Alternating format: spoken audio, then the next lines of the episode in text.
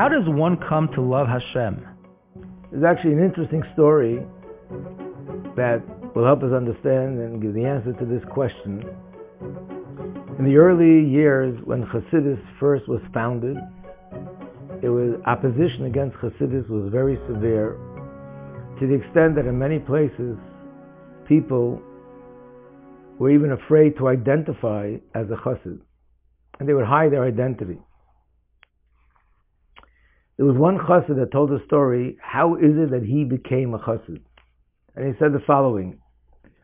Someone came to our town, a guest speaker, and we heard that he's a great Torah scholar, and he's a brilliant person, and everyone came to hear his talk. And in fact, he spoke for a long time. He gave brilliant insight into Torah, and everybody was amazed by what he had to say. At the end of his speech, he said, I have one more question, and with this I'll conclude. And his question was, it says in the Torah, this is one of the 613 mitzvahs, one of the commandments, Hashem you should love God your God. How can there be a commandment to love? Love is an emotion. Love is a feeling in the heart. You can command someone to do something or not to do something, but how could you command somebody to feel, to love? Either you have it or you don't. And everybody was, wow, that's an amazing question. What's the answer? They're waiting for the answer. Instead of giving an answer, he said, if you want the answer to this question, go to Mezrich. Mezrich was the headquarters of the Hasidim, where the Mezrich Magid was. And by saying these words, he exposed his true identity, that he was a chassid. And as he said these words, he jumped out the back window and he ran for his life. And of course, there was a big confusion in the shul. Some were pro, some were against.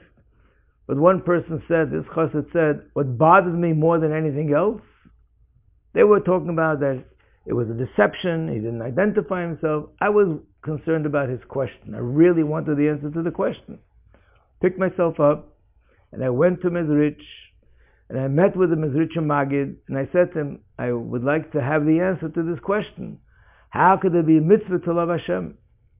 And he said, You're right. There cannot be a commandment to feel, to love. That's an emotion. But there's a principle that the mind is the key to the heart. The brain stimulates the heart.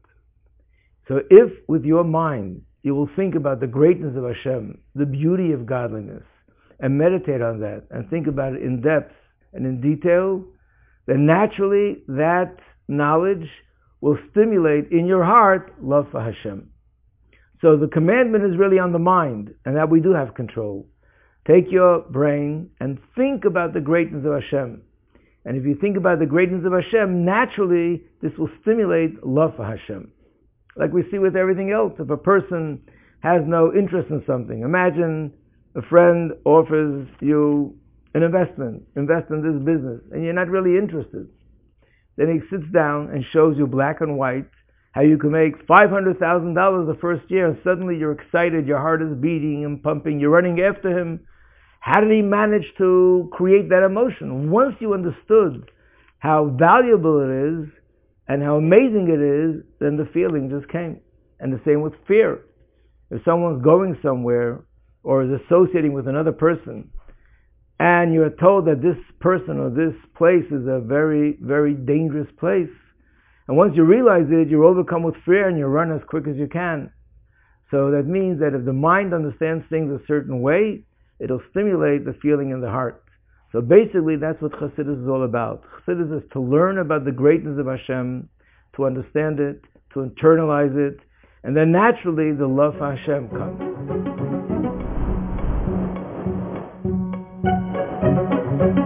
thank you